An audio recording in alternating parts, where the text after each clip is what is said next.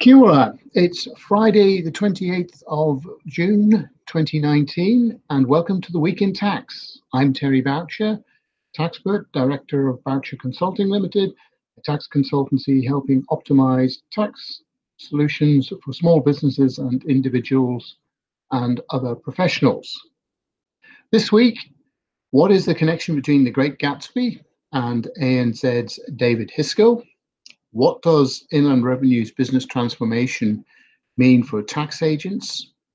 And could you be in the gun for UK inheritance tax? The author of The Great Gatsby, F. Scott Fitzgerald, once remarked at Ernest Hemingway Let me tell you about the very rich. They are different from you and me. This quote came to mind as more details emerged this week about the financial affairs of former ANZ Bank CEO David Hisco.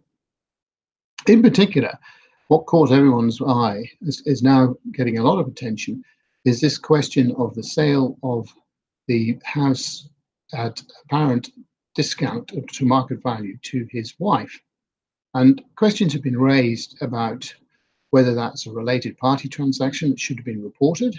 I see the latest um, uh, on uh, on that is it it should have been and wasn't. So there's probably possibly more trouble heading down the path there. And what's the tax implications of all of this? and this has been particularly interesting. CEOs packages are particularly of huge organizations such as uh, ANZ Bank are quite um, elaborate and they will get and, and also very complicated. Their financial affairs, as you can imagine, um, are particularly complicated. So banks will be taking a lot of advice on this. So I'm pretty certain that um, ANZ Bank took tax advice on the transaction before it happened. But what would have been the tax treatment? Well, First, my first reaction was maybe that it was sim similar to the grant of shares under um, a share option plan, that the difference between market value and what was paid would represent income and be taxed. Except this time, remember, it went to um, Mr. Hisco's wife. The sale was between um, uh, property bank's property company and Mr. Miss, Mrs. Hisco. So possibly um, that particular analogy might not work. Um, next, it occurred that it could be a dividend, which is defined as a transfer of value arising as a result of a, a shareholding relationship and including um, transfer of value to an associated person associated with a shareholder. So, unless Mr. Hisco was not a shareholder in ANZ Bank, which frankly would be astonishing, and I think is actually uh, expected of um, senior executives to be directors of their um, uh, um, the companies in which um, they're directors. Um, so that's possible.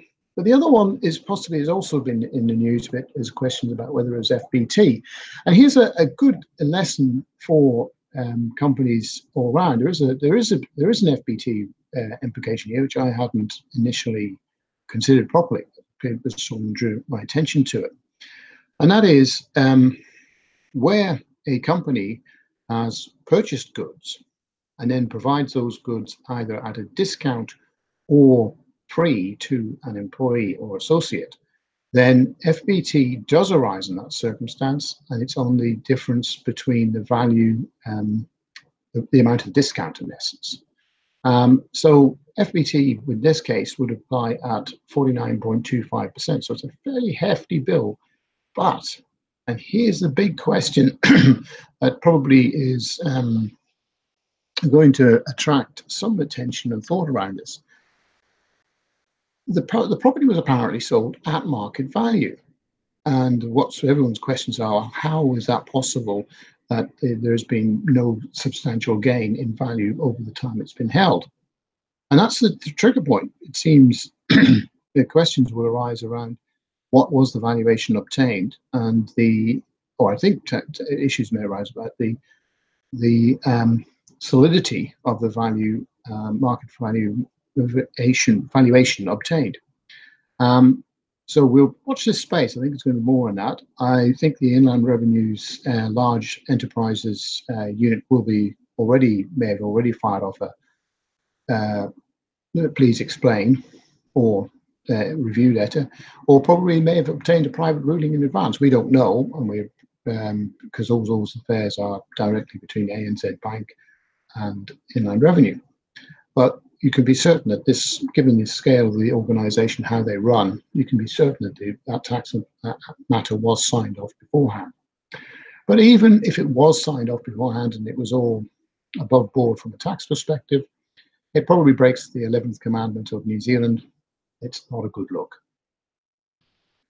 Inland Revenue's business transformation is now uh, is in the middle of its biggest and latest phase the release of the automatic assessment of um, uh, from the 2019 year.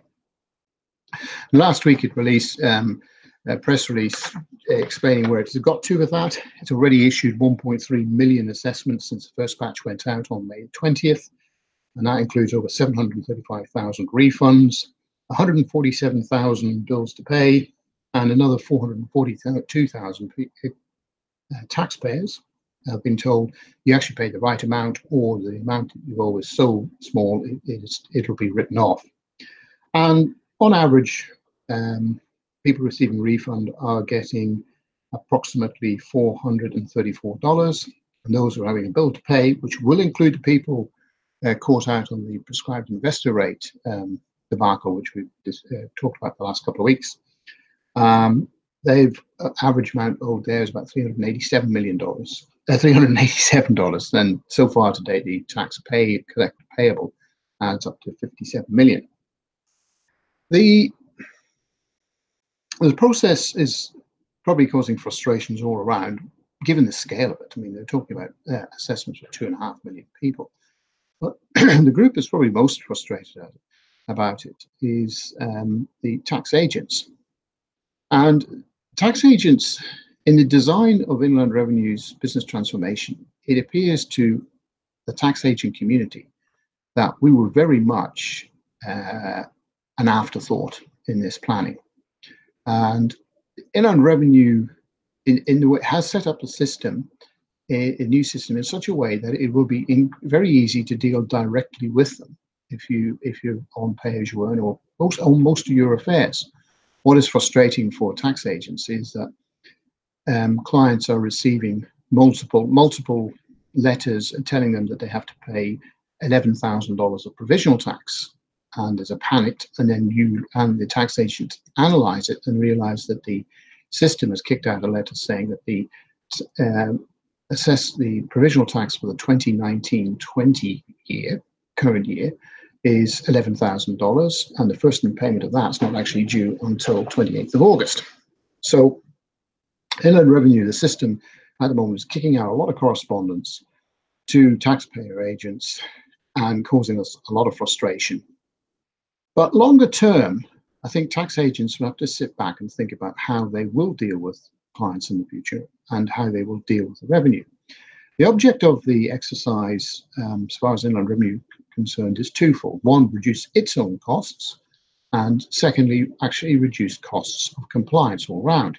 And the reports have been passed backwards and forwards from Inland Revenue to minister, various ministers of revenue, explaining where they've got to on their cost savings. I mean, for the projection is they expect a cumulative cost savings of $160 million for the year to, for the current year to, uh, yeah, 2018-19. That's the cumulative savings since they introduced that, which is not a small number. What the reports the minister are not saying is those are the savings that businesses have obtained, but what is the cost, additional cost for tax agents, which is where we're at. And every tax agent I've spoken to is we've all got more costs on our plate, more confusion, and these are irrecoverable. So there's a lot of sort of frustration in the business tax agent community about what's going on here, even though at the same time we can see that the um, opportunities or the savings um, further down the track for clients are potentially great. And I think that means for tax agents, we've got to think about our model going forward. and how much interaction we would be dealing with um, tax um, between ourselves and uh, inland revenue. Inland revenue uh, never liked the what they call the personal tax summary intermediaries. They sort of MyTax, those refund companies. Um, they a revenue basically um, decided that when it did its upgrade, it would take those guys out, which is what it's done with its um, um, the new upgrade and uh, transformation. And as I said, it's quite clear that tax agents weren't really integrated into the new system when they were upgrading it. We are the biggest single users of Inland Revenue's services, and yet we weren't really considered. If you think what what tax agents are complaining about is the system, finding and working around the system is not designed for tax agents. It is very efficient for a person who's dealing directly with an Revenue, but when you're dealing with someone on, on behalf of a person, it's cumbersome. We can find everything, but it takes a while. And, and that's not just simply because um, we're settling into a new system. It does appear to be a bit of a design feature. There's also other clues. Like, for example, we heard, we found out in the beta, uh, beta test that they wanted you to enter a, a bank account number. Um, it was an eight digit bank account number. And we went, excuse me, but New Zealand bank accounts have seven digits. Oh, sorry about that. And of course, that, that was the reason why it was an eight digit number, because it had been copied, brought over from the United States. And in, if you check tax agents check the tabs, we're now tax preparers. That's also a United States terminology. And just as an aside, one of the things that um, frustrate, uh, frustrating compliance we have to deal with is the common reporting standards. Um, it's frustrating because the terminology was imported wholesale from the American FATCA, the Foreign Account Tax Compliance Act. Um, and the legislation just basically took what the Americans had used, used their terminology, and just dropped it into New Zealand legislation, and then said to us, "There you are, guys, work it out yourselves. What all these strange terms mean." We're getting there, but it's actually in a piece of pretty poor, uh, in my view, drafting and uh, taking uh, an unre- uh, dumping the compliance costs off rather than sitting down and drafting the legislation and regulations in a comprehensible manner for tax agents. But just to summarize, the inland revenue system is probably going to settle down quite soon. You're still wait, wait if you're still waiting for your refund, well, you've still got another six six weeks or so before they think they've run through the system. They're about halfway through. Tax agents really have to sit back and think about how much interaction do we want to have um, going forward with inland revenue? How can it be improved? Um, but definitely our business model will be changing and we'll probably find we go to a more advisory role, very much a more advisory role. That's no bad thing um, in itself. It could be um, better added value for us, uh, for tax agents in the end. Um, and but it's it's the sort of thing we sort of we've stumbled into it um, as a result of actions taken by Inland Revenue where they really didn't communicate well, in my view, with a key part of their call us stakeholders. United Kingdom inheritance tax is one of those taxes that you think um, doesn't apply to New Zealanders. You would think wouldn't apply, but it, it, is, it will be as baby boomers start passing away become much more relevant. Partly because we have there are approximately 300,000 uh, people like myself who were born in Britain now living in New Zealand, but also because uh, New Zealanders uh, uh, who may still have property over in the United Kingdom or are married to someone who is from the United Kingdom. And in those circumstances, inheritance tax can suddenly become a nasty time bomb. Firstly, inheritance tax applies on any property situated in the United Kingdom. So even if you were a true um, a, a, a, true blue Kiwi and you just went over, did your OE, bought a property in, in the UK, but because they have a functioning housing market there, you couldn't sell it, so you've kept rented it out since then. Um, that property is subject to inheritance tax because it's situated in the UK. Now, if the value of the property exceeds 600, uh, 325,000 pounds per person, you have an inheritance tax bill of 40% on your passing, or if you um, if you try to transfer it into a trust, for example, because that's a lifetime transfer. So that's one thing that people aren't aware of. But the other one that we may see as common one is what we call mixed domicile people, where one person has a domicile, which is a tax um, term for uh, in the UK, has a domicile in the UK, and the other person has a domicile in New Zealand. And I'm actually dealing with one of those right now. And the issue is that the UK domicile person um, bought a property with um, his partner, a Kiwi, and they bought a property here in New Zealand. He sadly passed away, and under the will, the property transferred to his partner. Now, they were in a de facto relationship which would be recognised as a relationship property under New Zealand's Property Relationship Act. But for a UK income uh, inheritance tax purposes, the Inheritance Tax Act does not recognise de facto relationships. It only allows a, an exempt transfer between spouses. So the uh, partner, New Zealand partner, has now got landed with a 50 odd thousand pound inheritance tax liability on the transfer of the property from the partner to herself. Um, it's a pretty harsh rule. Um, it, it, staggers me that in the 21st century, such legislation which doesn't take account of um, the de facto relationships can still exist. And by the way, the, the inheritance tax was updated in 2013 to uh, now allow to take account of what called civil union uh, partners um, before gay marriage was allowed in the UK. So it, it is frankly astonishing that that is, uh, a tax uh, can apply on a fairly archaic definition of what is a relationship. And finally, this week, congratulations to my co-author and recent guest, Deborah Russell MP, who yesterday was appointed Chair of Parliament's Finance and Expenditure Select Committee. Deborah was described as a formidable chair of the Environment Committee, and I have no doubt she will be equally capable in her new role. Karare, Deborah.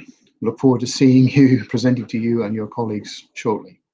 That's it for the Week in Tax. I'm Terry Baucher, and you can find this podcast on all your usual places and our website, www.baucher.tax.